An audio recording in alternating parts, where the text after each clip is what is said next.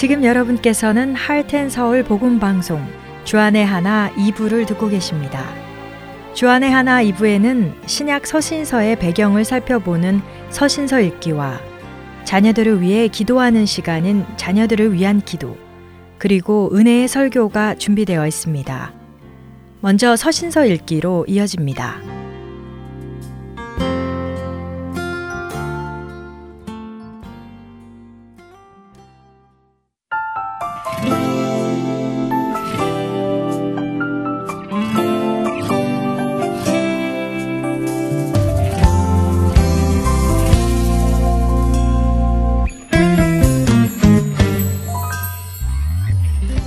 청취자 여러분 안녕하세요. 서신서 읽기 김민석입니다.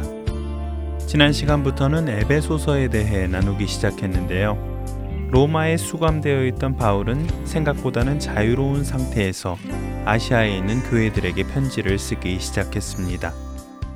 대부분의 교회 안에는 정통 유대인 그리스도인들에 의해 유대교적인 전통과 함께 규례 그리고 절기들을 지키라는 압력이 들어오고 있었고 이에 미혹되어 유대교 전통을 따르려는 성도들이 많이 있었지요.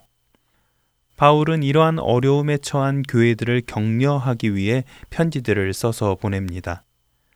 오늘은 에베소서는 어떤 내용들을 다루고 있는지 보도록 하겠습니다. 학자들은 에베소 지역에 처음 복음을 전한 사람은 브리스길라와 아굴라 부부였을 것이라고 사도행전 18장에 의거해서 추측합니다. 이 부부의 헌신으로 교회가 태어나고 3년간의 바울의 사역을 통해 교회가 굳게 서게 되었지요.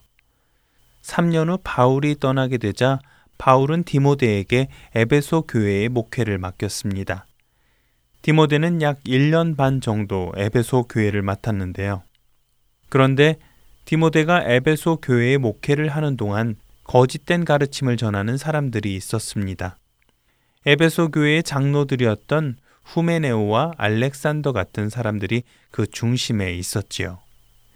이들이 전한 거짓된 가르침은 신화와 족보에 연연하고 혼인을 금하기도 하며 어떤 음식들은 피해야 한다는 금욕적이고도 비성경적인 가르침들이었습니다. 이들의 이런 잘못된 가르침은 에베소 교회 안에 퍼졌고 이로 인해 사도 바울은 그들에게 진리를 다시 설명해야 할 필요를 느끼게 된 것이지요. 에베소서의 내용을 살펴보면요. 사도 바울은 하나님께서 창세 전부터 언약 백성들을 선택하시고 복을 주시기를 예정했다는 사실을 소개하며 편지를 시작합니다. 그리고 유대인이든 이방인이든 예수님을 통해서 그 가족 안에 입양될 수 있게 된 것을 설명하지요. 예수님의 죽으심과 부활하심은 우리의 모든 악한 죄들을 덮어주셨고 예수님 안에서 우리는 하나님의 은혜를 얻게 됨을 알려줍니다. 행위로가 아니라 족보에 의해서가 아니라 하나님의 전적인 계획과 은혜, 그리고 예수 그리스도의 공로로 인하여 된 것을 확실하게 설명해 주시는 것입니다. 이것은 하나님께서 아브라함에게 오래전에 약속하신 것을 지키시는 것으로 바울은 복음에 대해 이야기하면서 하나님 아버지에 대해 또한 아들인 예수님에 대해 그리고 마지막에 성령에 대해 이야기하며 모두가 함께 일하고 계심을 설명합니다. 사도 바울은 이와 함께 교회가 그리스도의 몸이라는 개념을 설명합니다.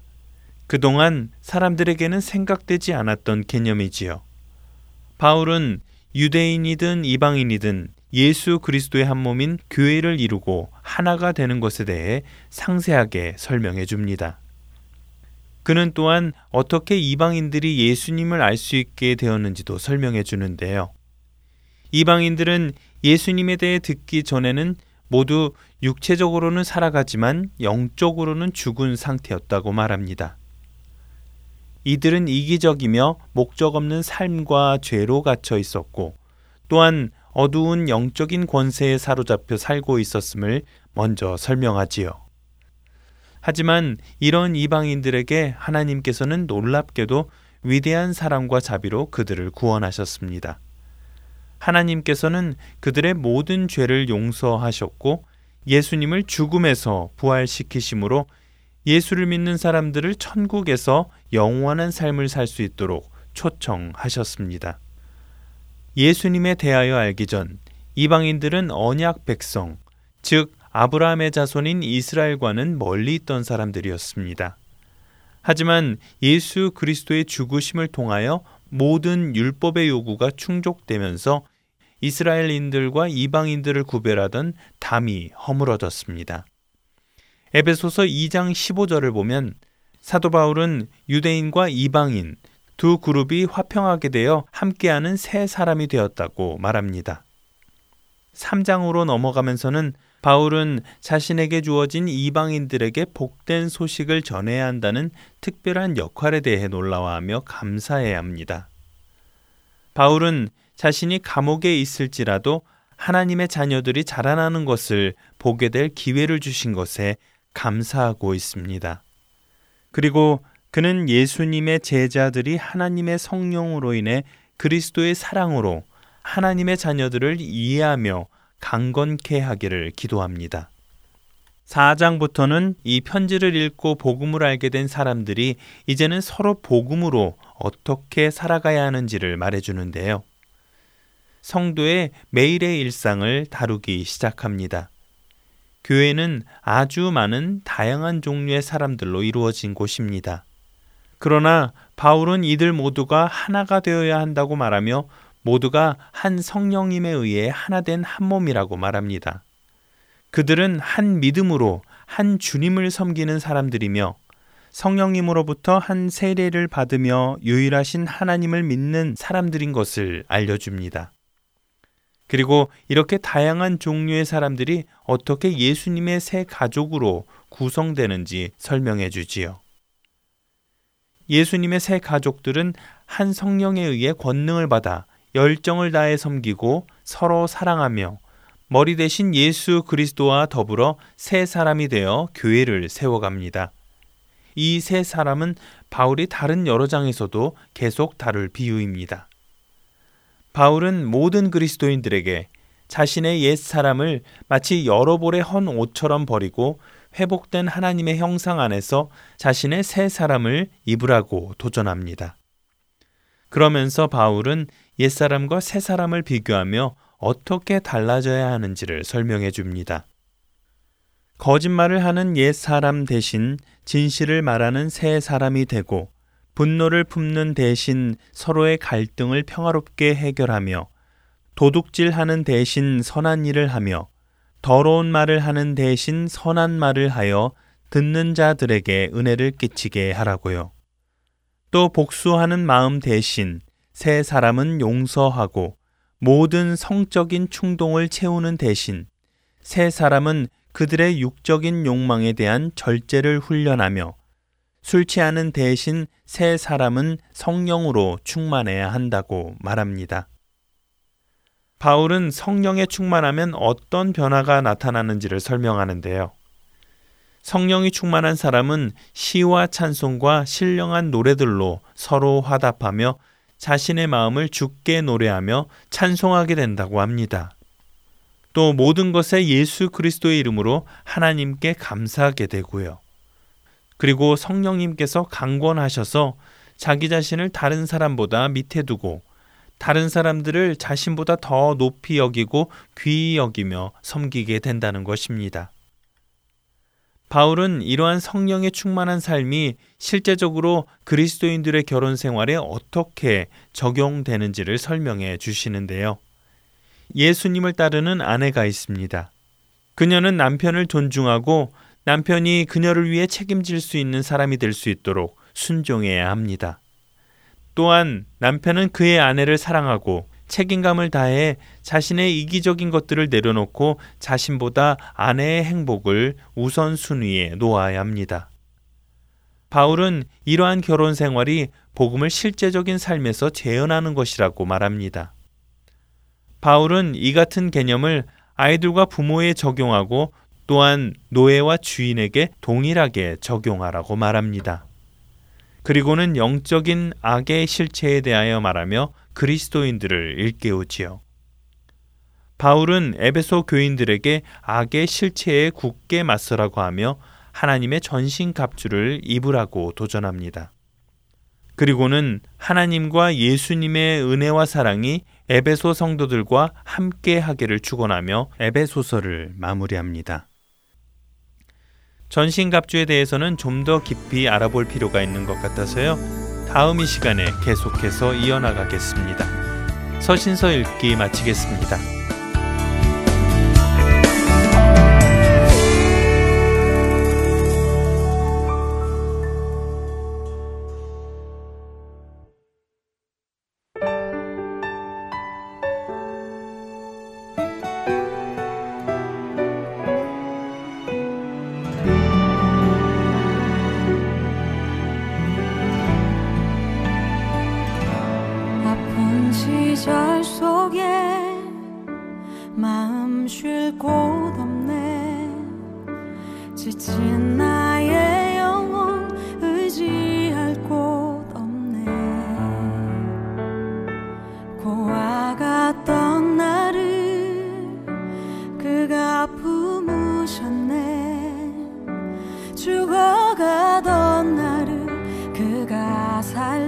내리셨네. 무너진 마음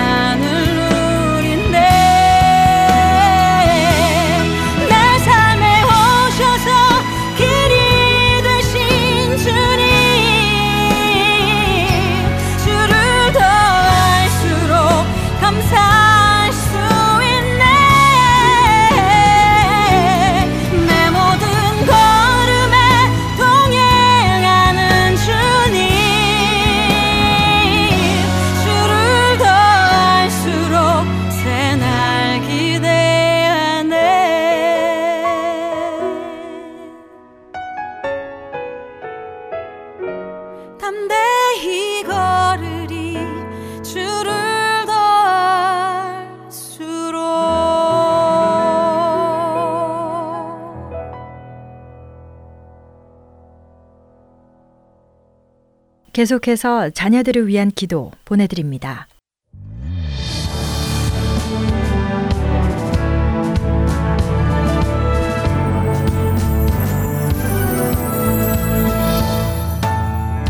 애청자 여러분 안녕하십니까? 자녀들을 위한 기도 시간의 데보라 조이입니다. 얼마 전 피닉스 아리조나에 있는 한 고등학교에서 여고생들과 꿈을 찾아라라는 주제로 말씀을 나누게 되었습니다. 말씀을 나눈 뒤 한 여학생이 저에게 이렇게 말했습니다. 저는 제가 자라온 어려운 환경 때문에 그 아무도 저의 가치와 꿈을 알아주지 않습니다라고요. 이 학생이 용기를 내서 말하자 다른 학생들도 자기들의 삶 속에서 수없이 들었던 부정적인 말들과 상처들을 나누기 시작했습니다. 저는 그들의 말을 들으면서 이 다음 세대의 마음속에 얼마나 많은 격려와 그들을 믿어주는 롤 모델이 필요한지를 다시 한번 깨달았습니다. 그들에게 너희 안에는 무궁무진한 꿈과 가능성이 있단다. 너희 미래를 향해 큰 꿈을 꾸고 열심히 노력하며 너희 안에 바른 인격을 갖추기 위해 계속 단련하고 훌륭한 스승들을 통해 겸손한 마음으로 꾸준히 배우며 생명과 축복의 말들을 해라고 권해 주었습니다. 그들에게 복음의 말씀을 전하고 싶은 마음은 간절했지만 공립학교이었기 때문에 전하지 못하고 그들의 구원을 위해 기도하며 학교를 나왔습니다. 저는 그날 사도행전 9장 10절에서 16절에 나오는 하나님과 아나니아의 대화의 말씀을 기억하며 사울을 바라보셨던 하나님의 마음의 눈에 대해 다시 한번 생각하게 되었습니다. 여러분이 잘 아시는 대로 하나님은 사울에 대해 제자 아나니에게 15절에 이렇게 말씀하시지요. 주께서 이르시되 가라. 이 사람은 내 이름을 이방인과 임금들과 이스라엘 자손들에게 전하기 위하여 택한 나의 그릇이라. 저는 이 말씀을 통해 주님의 백성들을 핍박하며 죄 가운데 살고 있었던 사울을 주님의 이름을 전하기 위해 택하신 그릇으로 이미 바라보고 계셨던 사랑의 하나님의 마음을 다시 한번 묵상하며 은혜를 받았습니다. 사랑하는 애청자 여러분은 다음 세대를 향해 어떠한 마음의 눈으로 그들을 바라보고 계십니까? 하나님은 사랑하는 우리 자녀들을 주님의 영광을 위해 크게 쓰실 귀한 주님의 일꾼들로 보고 계십니다. 이 시간에 우리가 그들을 위해 한 마음으로 같이 기도할 때 하나님께서 우리 마음의 눈을 밝히사 그들을 향한 그의 부르심의 소망이 무엇인지를 깨닫게 되는 은혜의 시간이 되기를 소망합니다. 자, 이제 자녀들을 위한 기도를 본격적으로 시작하도록 하겠습니다. 먼저 첫 단계로 찬양 기도의 시간을 갖겠습니다. 오늘은 하나님은 우리의 소망이시다. God is our hope. 라는 주제의 말씀을 통해 아버지를 찬양하는 시간을 갖기 원합니다. 하나님은 우리의 확신과 신뢰, 기대와 갈망이 되시는 분이십니다. 하나님의 말씀을 여러분과 나누겠습니다. 로마서 4장 18절에서 22절까지 말씀입니다. 아브라함이 바랄 수 없는 중에 바라고 믿었으니 이는 내 후손이 이 같으리라 하신 말씀대로 많은 민족의 조상이 되게 하려 하심이라. 그가 백세나 되어 자기 몸이 죽은 것 같고 사라의 태가 죽은 것 같음을 알고도 믿음이 약하여지지 아니하고 믿음이 없어 하나님의 약속을 의심하지 않고 믿음으로 견고하여져서 하나님께 영광을 돌리며 약속하신 그것을 또한 능히 이루실 줄을 확신하였으니 그러므로 그것이 그에게 의로 여겨졌느니라. 이 시간에는 이 말씀을 생각하시면서 우리의 소망이 되시는 하나님께 찬양하는 시간을 갖겠습니다.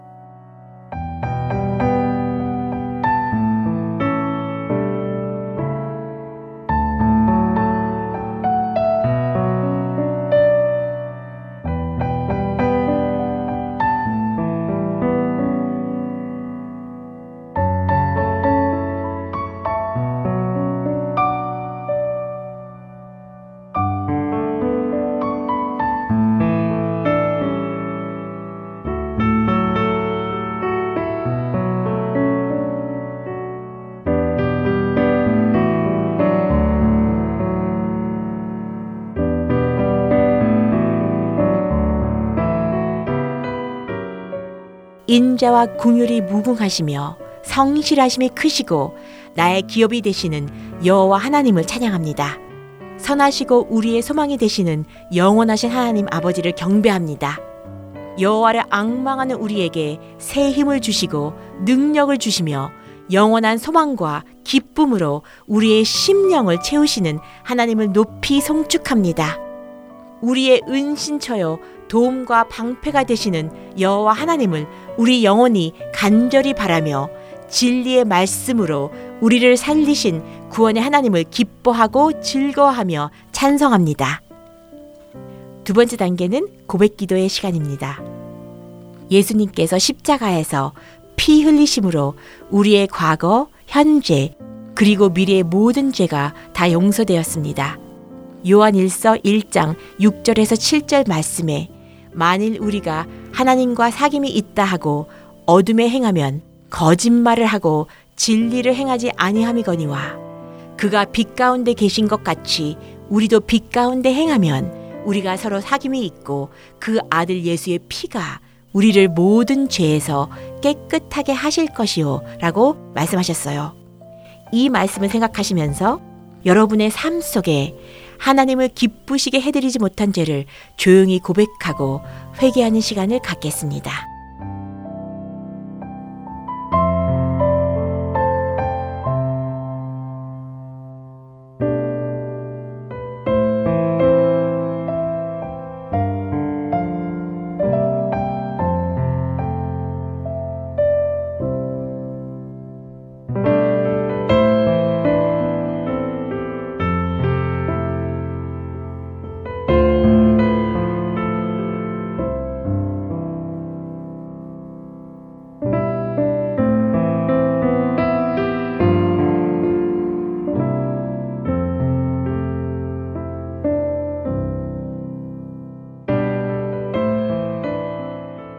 예수 그리스도께서 십자가에서 피 흘리심으로 우리의 모든 죄값을 완전히 지불해 주셨고 하나님의 영광에 이르지 못하는 우리들을 그리스도 안에 있는 속량으로 말미암아 하나님의 은혜로 값없이 의롭다 하심을 얻은 자 되게 하신 아버지의 놀라우신 은혜를 찬양하며 감사합니다.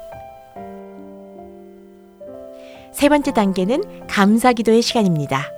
시편 111편 1절에서 2절 말씀에 할렐루야 내가 정직한 자들의 모임과 회중 가운데에서 전심으로 여호와께 감사하리로다 여호와께서 행하시는 일들이 크시오니 이를 즐거워하는 자들이 다 기리는도다 라고 말씀하셨어요. 이 말씀처럼 감사하는 삶은 우리가 하나님의 신실하심에 초점을 맞추도록 도와주고 아버지를 더욱더 깊이 신뢰하게 해줍니다. 지금 이 시간에는 주님께 감사 기도하는 시간을 갖겠습니다.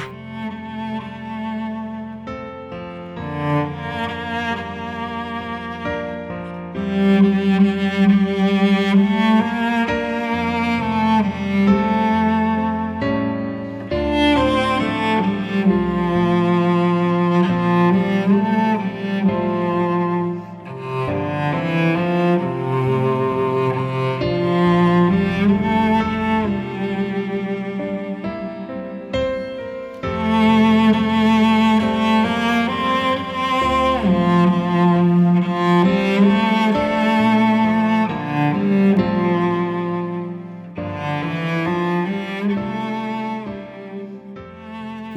소망이 되시는 하나님 아버지, 우리와 항상 함께하여 주시는 주님의 사랑에 감사합니다. 하나님, 우리를 자녀로 택하여 주셔서 말씀으로 아버지를 알게 하시고 매일 하나님과 교제할 수 있는 은혜와 기쁨을 주셔서 감사합니다. 이제 중보기도의 시간입니다. 하나님의 말씀을 나누겠습니다. 로마서 15장 13절 말씀입니다. 소망의 하나님이 모든 기쁨과 평강을 믿음 안에서 너희에게 충만하게 하사 성령의 능력으로 소망이 넘치게 하시기를 원하노라. 이 하나님의 말씀에 순종하여 다음 세대들을 위해 말씀과 구체적인 기도 제목들을 가지고 중보 기도하는 시간을 갖겠습니다. 여러분 각자의 상황마다 다른 기도의 제목이 있을 줄로 압니다. 그러나 그 기도의 제목이 다 다른 모습이라도 결국 그 문제의 해결은 오직 그리스도 예수 안에서만 이루어질 것입니다. 그렇기에 방금 나눈 로마서의 말씀을 기억하시며 성령님의 능력으로 우리 안의 모든 문제들이 소망으로 변하는 귀한 은혜가 있기를 기도하기 원합니다. 함께 기도하시겠습니다.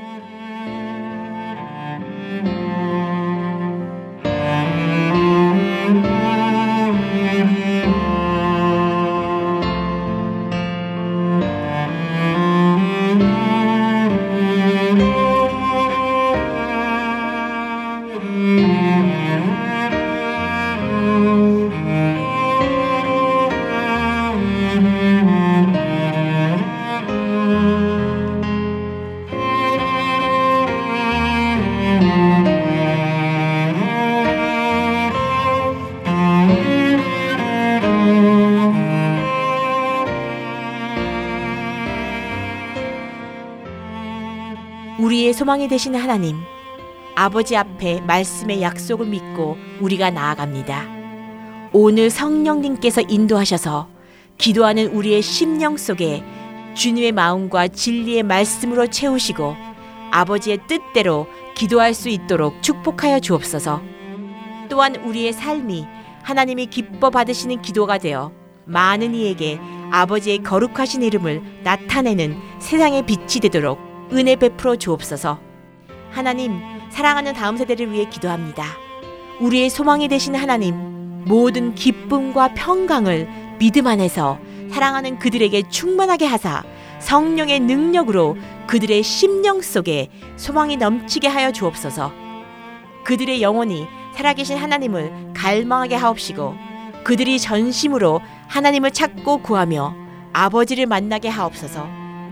그들이 미래와 희망을 주시는 하나님을 마음과 목숨과 뜻을 다하여 사랑하며 영과 진리로 아버지께 참되게 예배하는 자들이 되게 하여 주옵소서. 아버지, 지금 어두운 죄악과 고통 가운데 허덕이며 아파하고 있는 자녀들이 있습니까? 그들의 상한 심령을 주님의 온전한 사랑과 진리의 말씀으로 치유하여 주시고 그들의 마음 속에 주님께서 주시는 미래의 소망과 비전으로 채워 주옵소서. 그들이 빛의 갑옷을 입고 그리스도 예수의 마음을 품어 주님의 이름만을 높이며 아버지의 영광만을 위해 사는 거룩한 삶을 살도록 인도하여 주옵소서. 우리 모두의 심령 속에 진정한 영적 부흥을 일으켜 주시며 주님의 역사와 기적을 체험하며 살 수 있도록 축복하여 주옵소서. 주님께 모든 영광과 존귀와 찬송을 드리며 예수님의 이름으로 간절히 기도합니다.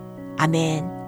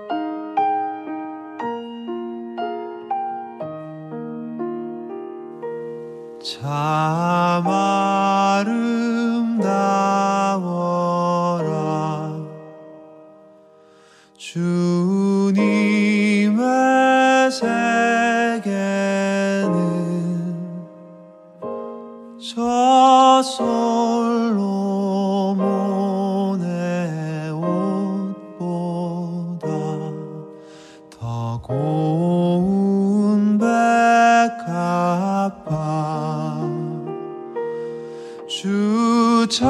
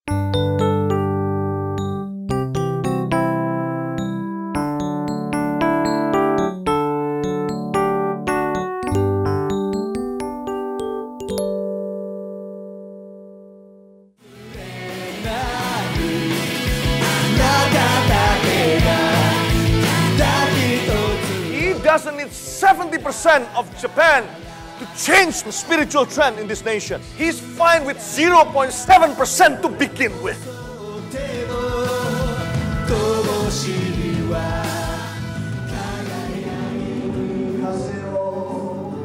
하나님을 향해 부르짖는 일본인들의 간절한 마음이 들리십니까? 크리스천 인구가 1%도 되지 않는 척박한 영적 사막 일본. 그 사막의 땅에도 복음의 씨앗이 뿌려져야 할 것입니다. 하트앤소울 복음 선교회에서는 이 일을 위하여 일본어 방송 CD를 제작하였습니다. 주위에 있는 일본인들에게 이 CD를 전하고 싶은 분들은 전화번호 602-866-8999로 연락 주시기 바랍니다.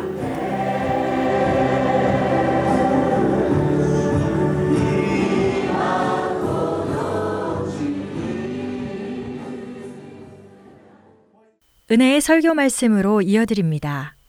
오늘 설교 말씀은 캐나다 밴쿠버 그레이스 한인교회 박신일 목사님께서 출애굽기 3장 1절에서 10절의 본문으로 하나님이 부르실 때라는 제목의 말씀 전해 주십니다. 은혜의 시간 되시길 바라겠습니다.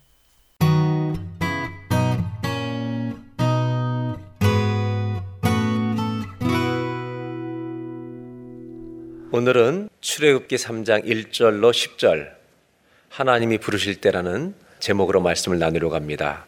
1절로 5절까지 말씀을 봉독하도록 하겠습니다.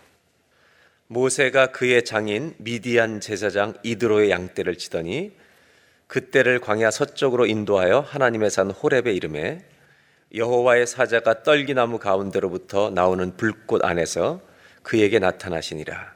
그가 보니 떨기나무에 불이 붙었으나 그 떨기나무가 사라지지 아니하는지라. 이에 모세가 이르되 내가 돌이켜 가서 이 큰 광경을 보리라. 떨기나무가 어찌하여 타지 아니하는고 하니 그때 여호와께서 그가 보려고 돌이켜 오는 것을 보신지라.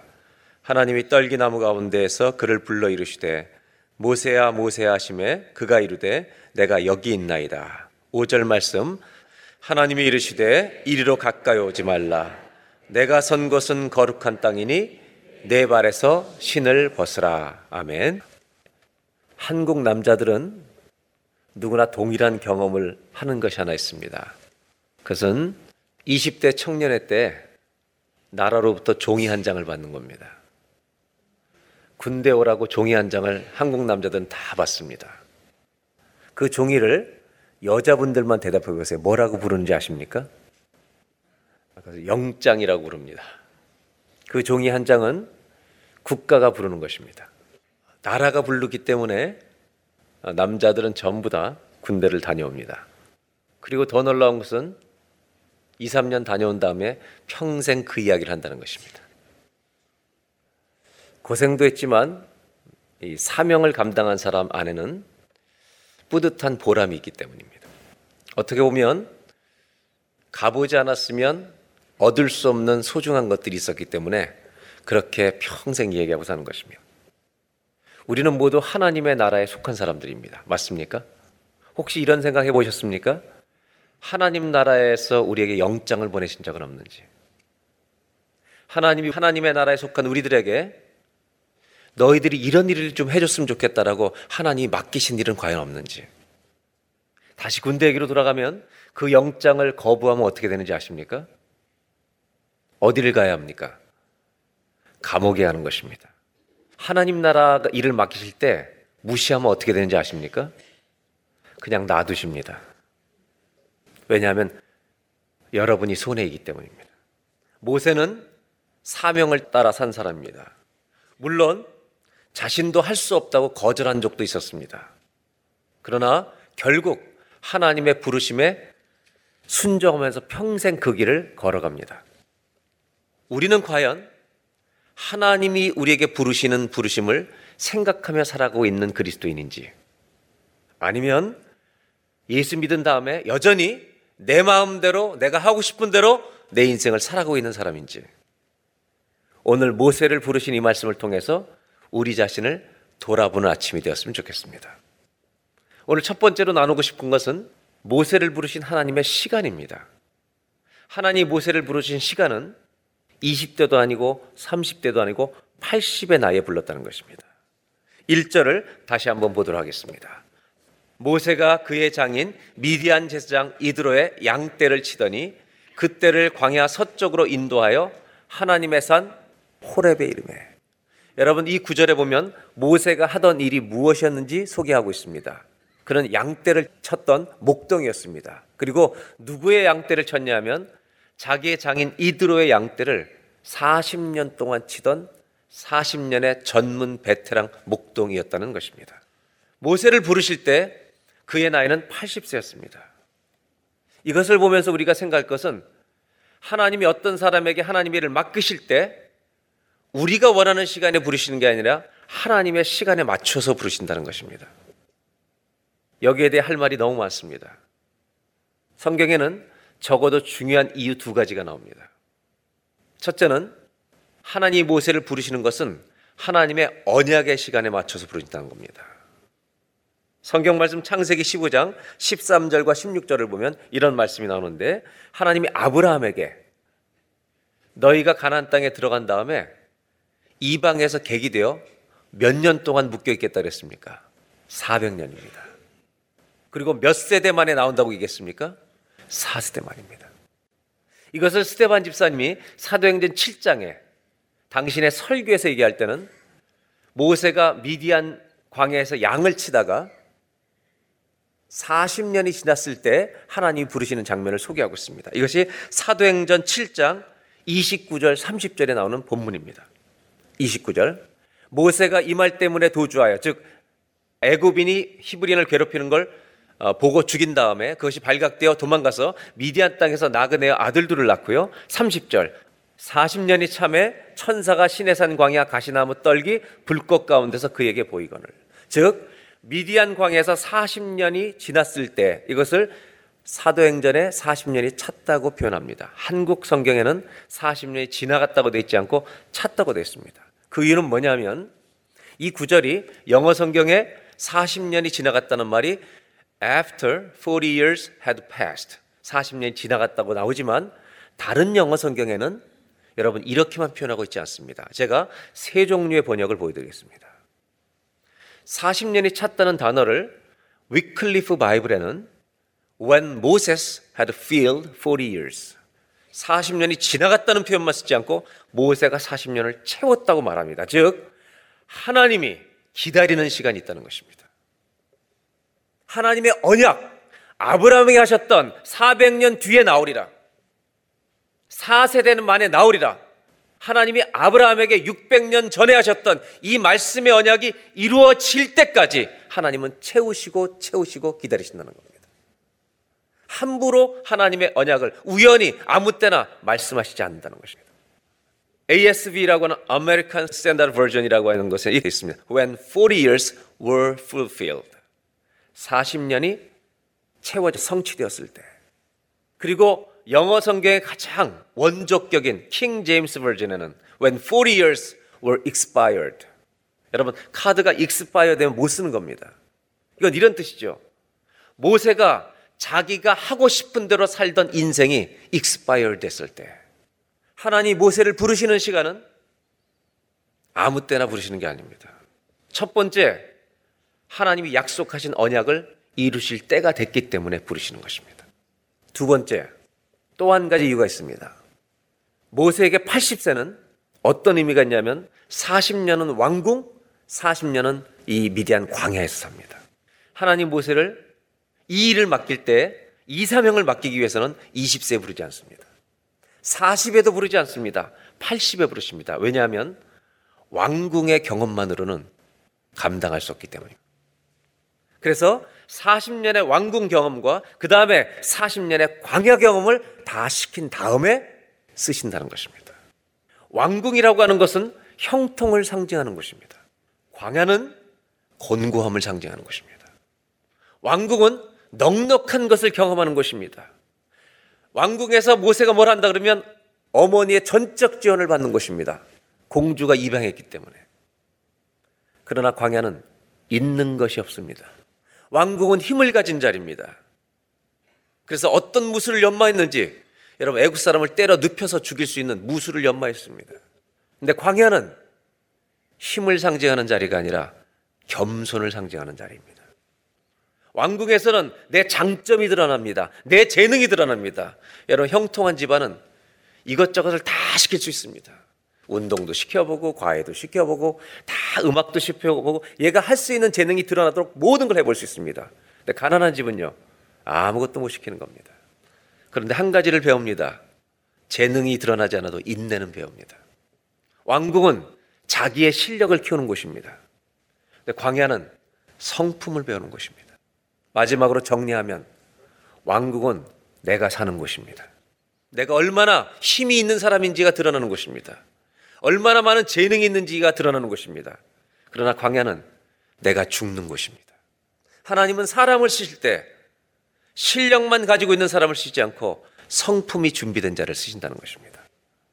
그래서 나중에 하나님 모세에 대해서 뭐라고 말씀하신지 아십니까? 사람을 죽였던 모세가 광해 훈련을 통과한 후에 이 백성을 인도할 때 하나님 모세를 향해서 이렇게 말씀하신 거 기억나십니까? 이 지면에서 모세 온유함보다 승한 자가 없다. 하나님은 40년 왕궁의 경험만 가진 모세를 부르지 않으십니다. 광야를 통과할 때까지 기다리십니다. 힘과 실력만 가지고 있을 때 쓰지 않으십니다. 겸손을 배울 때까지 기다리십니다. 왕궁은 칼을 준비하는 곳이었다면 광야는 칼집을 준비하는 곳입니다. 여러분 칼만 잘하면 안 됩니다. 칼집이 있어야 합니다. 칼은 사용할 때만 써야 좋은 무기가 되는 것입니다. 저는 군대에서 트럭 운전병이었습니다. 트럭 운전병 12주의 훈련을 받습니다. 운전을 하나도 못하던 사람들이. 그런데 그 트럭 훈련을 받는 모든 여정 중에 마지막 12주는요, 가장 편안한 군대 말년 같은 생활을 합니다. 근데 그것은 기억나지 않습니다. 뭘 하고 놀았는지 뭘 먹었는지도 기억나지 않습니다. 이 12주 동안에 제일 기억나는 한 주간은 첫째 주입니다. 모든 조교들이 트럭 운전을 하고 운전을 배우는 우리들은 옆에 타고 홍천에서 화양강 쪽으로 갑니다. 운전을 할 수 없습니다, 우리는 다. 그리고 그 화양강에 세워놓고 운전을 절대로 가르치지 않습니다. 일주일 동안 엄청난 훈련만 시킵니다. 앞으로 지침, 뒤로 지침, 뛰고 달리고 옷이 다 젖을 때까지. 점심 먹고 오후가 되면 이 옷을 빨아서 다시 널려서 다 마를 때까지. 이렇게 지독한 훈련을 시킵니다. 군대 트럭은 엄청난 강한 쇠로 되어 있습니다. 그 이유는 한 가지입니다. 운전을 잘못하면 사람을 해칠 수 있기 때문에 정신을 똑바로 차리라고 일주일 동안 정신훈련만 시킵니다.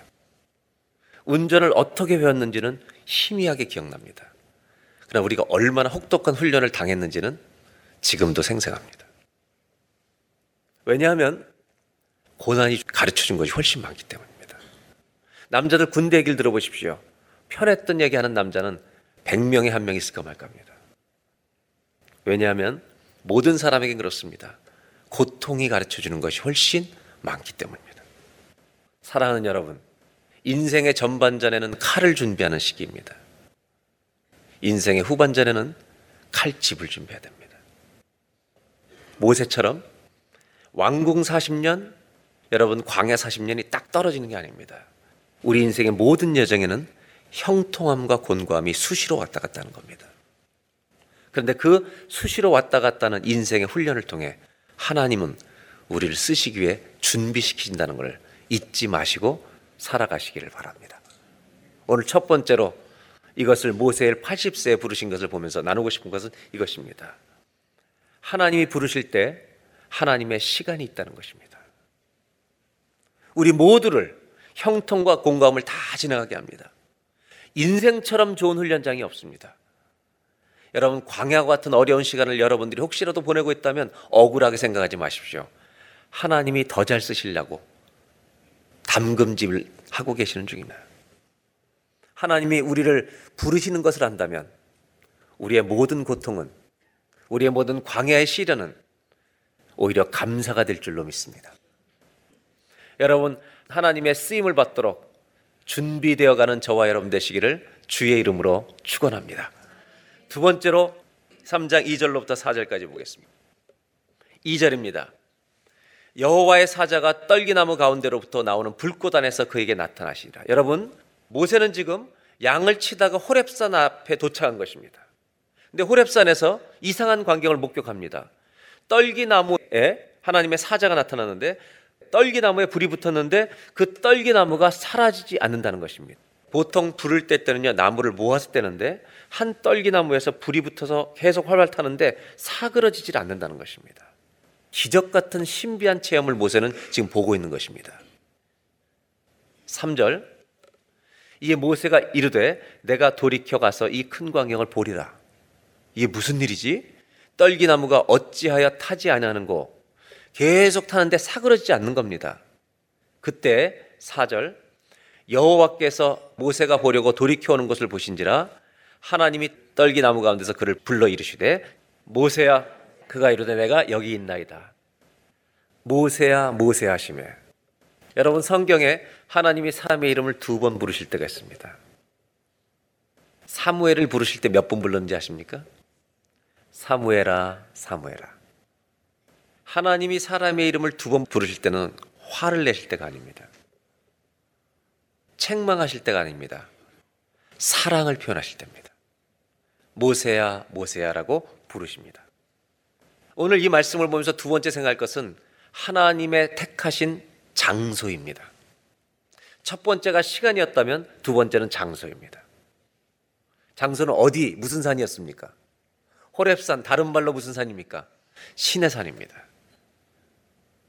이게 왜 중요하냐면 모세는 몇 년 동안 양을 쳤습니까? 40년을 쳤습니다. 그러면 잘 대답해 보십시오. 40년 동안 양을 쳤다면 이 동네 지리에 익숙했겠습니까? 익숙하지 않았겠습니까? 익숙했습니다. 그렇다면 호랩산은 40년 만에 처음 온 곳이겠습니까? 40년 동안 늘 다니던 길이겠습니까? 내비게이션이 있었겠습니까? 없었겠습니까? 누가 내비게이션입니까? 모세가 내비게이션이 될 만큼 이 지역을 빠삭하게 알고 있, 너무나도 잘 알고 있던 것입니다. 그날도 모세가 늘 걷던 길이었습니다. 이 맘때가 되면 이 시즌이 되면 호랩산을 통과해야 되는 목동으로서 너무나 잘 아는 길을 익숙하게 걸어가고 했던 그 일상의 자리였다는 것입니다. 근데 거기서 이상한 것을 목격한다는 것입니다. 하나님의 부르심은 특별한 곳에서 일어나지 않습니다. 저와 여러분이 매일 살고 있는 곳에서 일어납니다. 이것을 모세야 모세 부르신 이 장면을 우리에게로 바꾸면 어떻게 되는가? 이런 얘기입니다. 하나님은 저와 여러분의 매일매일 일어나는 삶의 현장 속에서 여러 종류의 사건들이 일어나는데 그 사건들 통해서 우리에게 말씀하실 때가 아주 많이 있다는 것입니다. 이것을 알라는 것입니다. 하나님은 저와 여러분의 삶 가운데 일어나는 수많은 사건들을 통해 우리에게 말씀하실 때가 자주 있다는 것입니다. 저는 1990년도에 목사 안수를 받았습니다. 근데 목사 안수를 받는 전으로 저와 제 아내와 안수받기 전에 제 딸이 태어났는데 아주 공교로운 일이 일어났습니다. 공교롭게 어떤 일이 일어났냐면 저와 제 아내와 제 첫 딸이 제 목사 안수 전으로 다 수술을 합니다. 저는 맹장 수술을 했고요. 제가 제일 먼저 수술했습니다. 그리고 제 아내는 아이 임신 중독 때문에 마지막 출산을 앞두고 제왕 절개 수술을 했습니다. 아이는 태어나자마자 또 어떤 문제로 수술을 받았습니다. 그저 수술입니다, 여러분. 수술로 그냥 끝나는 이야기일 수 있습니다.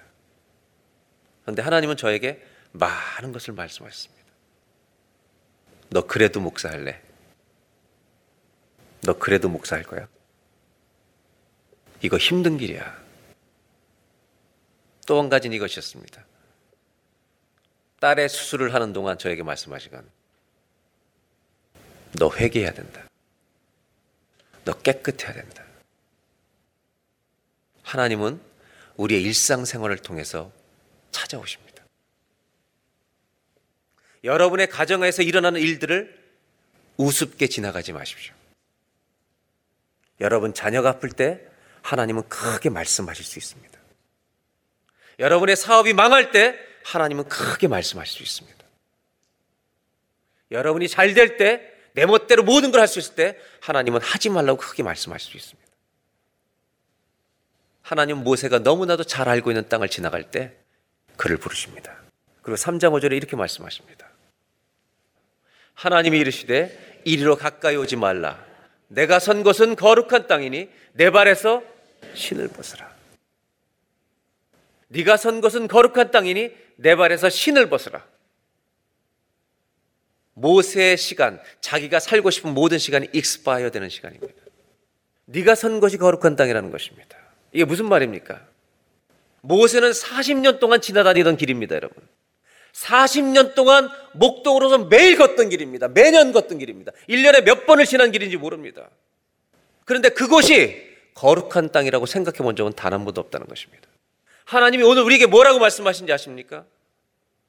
우리의 사명은 선교지만 사명의 자리가 아니라 너희들이 살고 있는 가정이 바로 사명의 자리고 너희가 일하고 있는 자리가 내가 너를 보낸 사명의 자리, 거룩한 자리라고 말씀하신다는 겁니다. 사명의 자리는 특별한 어떤 다른 장소가 아닙니다. 여러분의 가정이 거룩한 곳이라고 생각해 보셨습니까? 여러분이 일하는 일터가 거룩한 곳이라고 생각해 보셨습니까? 하나님이 나를 보내신 사명의 자리가 내 일터라고 생각한다면 일을 어떻게 해야 되겠습니까? 하나님 우리를 거기에 보내셨기 때문입니다. 그러나 많은 기독교인들은 가정에서 내 마음대로 삽니다. 일터에서 내 마음대로 삽니다. 오늘 오늘 하나님 말씀하십니다. 네 마음대로 사는 삶은 익스파이어 됐다. 저와 여러분의 매일의 자리가 일상생활의 자리가 가정이 학생들의 학교가 직장인에게는 일터가 여러분 사명의 자리, 부르심의 자리가 되기를 주의 이름으로 축원합니다. 그렇지 않으면 어떻게 됩니까? 예수 믿지 않는 사람처럼 욕심이 가득한 인생을 살게 됩니다. 하나님의 자녀답게 우리를 거듭나게 해 놓으셨는데 여러분 우 다시 더러운 옷을 입고 세상을 향해 가는 겁니다. 1984년도 로스앤젤레스 올림픽이 있을 때 그 준비위원회에서 기가 막힌 멋진 순서를 하나 연출해서 넣었습니다. 그게 뭐냐면 미국에 제가 이 얘기를 해서 좀 부끄럽긴 한데 미국의 국조가 뭡니까? 그냥 독수리입니까? 거기 머리 벗겨진 독수리는 흰머리 독수리입니다. 제가 얘기를 하는 게 왜 부끄러워요? 제 별명이 흰머리 독수리이기 때문입니다. 문제는 뭔지 아세요? 이 연출을 어떻게 하냐면 미국 국가가 쫙 울려 퍼질 때 흰머리 독수리를 훈련시켜 가지고 멋지게 서쪽 운동장에서 날라와서 착륙하도록 디자인을 한 겁니다. 기획을 한 겁니다. 근데 제일 큰 문제는 뭐였냐면 흰머리 독수리를 잡는 게 제일 문제였습니다. 잡는 게 보통 어려운 일이 아니었습니다. 그런데 할 수 없이 잡을 수가 없으니까 메릴랜드에 있는 야생 연구소에서 길리고 있는 흰머리 독수리를 가져다가 새 조련사에게 훈련을 맡기기 시작했습니다. 그 조련사의 얘기는 이렇습니다. 흰머리 독수리를 처음 만났을 때 살이 통통해진 칠면조와 같았다고 얘기합니다. 결국 식이요법을 통해서 살부터 빼기 시작했습니다. 독수리답게 만든 겁니다. 이 독수리가 너무 쪘어요. 그래서 훈련을 시켰습니다. 그리고 한참 연습시킨 다음에 드디어 똑같은 실전에 투입하는 연습을 했습니다. 그래서 서쪽에서 푹 날아가지고 기가 막히게 착륙하도록 이렇게 했는데 이 독수리가 두 번이나 땅에 처박혀 버립니다. 그리고 일어났는데 결국 다쳐서 죽은 게 아니라 신경성 스트레스로 죽었습니다. 이유가 뭔지 아십니까? 그 야생 연구소에 갇혀 지내면서 독수리가 22년 동안 날아본 적이 없기 때문입니다. 그는 날도록 지음받았습니다. 하나님의 사람들은 부르심을 따라 살도록 지음받았습니다. 그런데 욕심을 따라 살고 있습니다. 칠면조처럼 독수리가 뚱뚱해져 버렸습니다. 더 이상 네 욕심을 따라 살지 말고 내 부르심을 따라 가정이든 학교든 직장이든 여러분 사는 어디 일터든 사명의 자리에 서서 살지 않겠느냐. 오늘 모세에게 말씀하십니다. 한번 따라 하실까요? 내가 선 곳은 거룩한 땅이니 어디가 사명의 자리입니까? 오늘 두 번째로 나누고 싶은 것이 있습니다. 하나님이 부르실 때 내가 사는 매일의 삶의 자리가 사명의 자리가 될 줄로 믿습니다. 하나님은 이렇게 살기를 원하신다는 것입니다. 내가 서 있는 곳이 사명의 자리입니다. 하나님 우리를 특별히 선교지로 부르시지 않았다면 우리는 오늘 여기 있는 자리가 사명의 자리입니다. 하나님의 일을 감당하는 자리로 여러분의 가정과 일터와 모든 자리를 바꾸시는 복이 있기를 하나님의 영광을 위해서 날아다니는 독수리들이 되시기를 주님의 이름으로 축원합니다. 마지막 3장 10절 한 절을 보겠습니다. 이제 내가 너를 바로에게 보내어 너에게 내 백성 이스라엘 자손을 애굽에서 인도하여 내게 하리라. 결국 하나님은 모세가 왕궁과 광야를 통과한 다음에 내가 선 곳은 거룩한 땅이다. 어디든지 사명의 자리다. 이것까지 말씀해 주신 다음에 그 다음에 한 가지 사명을 더 맡기십니다. 이 백성을 데리고 애굽을 탈출시켜서 내가 약속한 땅으로 나가라는 것입니다. 모세는 어떻게든지 이것을 안 하려고 거절합니다. 그러나 모세가 이기겠습니까? 하나님이 이기시겠습니까? 하나님이 이기십니다. 저는 오늘 마지막으로 나누고 싶은 게 이것입니다. 사명이란 무엇일까? 첫 번째가 사명의 시간이었다면, 두 번째가 사명의 장소였다면, 세 번째는 사명이 뭘까? 사명은 어떻게 주어지는 걸까? 저는 이렇게 표현하고 싶습니다. 모세를 인도하시는 하나님, 모세를 불러서 쓰시는 하나님을 보면서 제 마음속에 드는 생각은 이것입니다. 사명은 우리 마음을 흔드는 소리와 같습니다. 내 마음에 하나님의 바람이 불어오는 것입니다. 너 이대로 살면 안 된다고 하나님의 말씀하시는 바람이 내 가슴 속에 하나님의 바람이 성령의 바람이 불어오는 것입니다. 우리 마음에 여러 종류의 바람이 불어올 때가 있습니다. 이 시대 유행의 바람이 불 때가 있습니다. 어떤 특정한 그런 유행의 바람, 생각의 바람, 욕심의 바람이 내 가슴에 들어오면 여러분 거룩한 꿈일 수도 있고 욕망일 수도 있는데 그 생각과 그 바람이 내 마음속에 들어오면 이기지 못합니다. 사명이란 어떤 걸까? 우리의 가슴에 성도들의 가슴에 하나님의 말씀의 바람이 불어오는 것입니다. 모세의 가슴에 여러분 출애굽기 3장 하나님 말씀이 그의 가슴에 불어오기 시작한 것입니다. 아무리 거절해도 하나님이 계속 맡기십니다. 하나님은 왜 이렇게 모세를 쓰고 싶어 하신 걸까? 이유가 뭔지 아세요? 하나님이 모세를 기르셨기 때문입니다. 하나님이 저와 여러분을 왜 그렇게 쓰고 싶어 하는지 아십니까? 하나님이 지금까지 저와 여러분을 인도하셨기 때문입니다. 저는 모세를 공부하면서 모세에 쓴 여러 표현 중에 이 표현 하나가 특별히 가슴속에 들어온 것이 하나 있습니다. 지엘 브리스코라는 여자가 쓰신 글에 모세에 대해서 이렇게 말합니다. 모세는 delivered to be a deliverer. 모세가 건짐을 받은 것은 건져내는 사람이 되기 위해서 하나님이 건지셨다는 것입니다. 모세를 물에서 건져내신 이유는 그가 장차 수많은 사람들을 죽어가는 곳에서 건져내는 도구로 쓰임받기 위해서 하나님이 건져내셨다는 것입니다. 무슨 얘기를 하려는지 아십니까? 하나님 우리에게 사명을 주실 때 우리 인생과 무관한 사명을 주지 않습니다.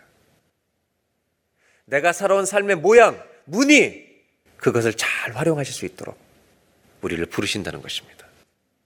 하나님 모세에게 말씀하고 싶어 합니다. 나는 너를 물에서 건져낸 하나님이다. 나는 너를 살려낸 하나님이다. 죽을 곱에서 너를 건져냈다. 그 이유는 죽어가는 사람 건져내라고. 이것이 성도의 사명입니다. 모세는 80년의 인생이 호랩산에서 여러분 해석이 되기 시작합니다. 사람은 이렇습니다. 하나님의 사명을 딱 받게 되면 내 인생이 해석되는 겁니다. 아, 하나님이 나를 이렇게 쓰고 싶어 하시는구나. 이유는 내 인생을 이렇게 인도하셨기 때문에.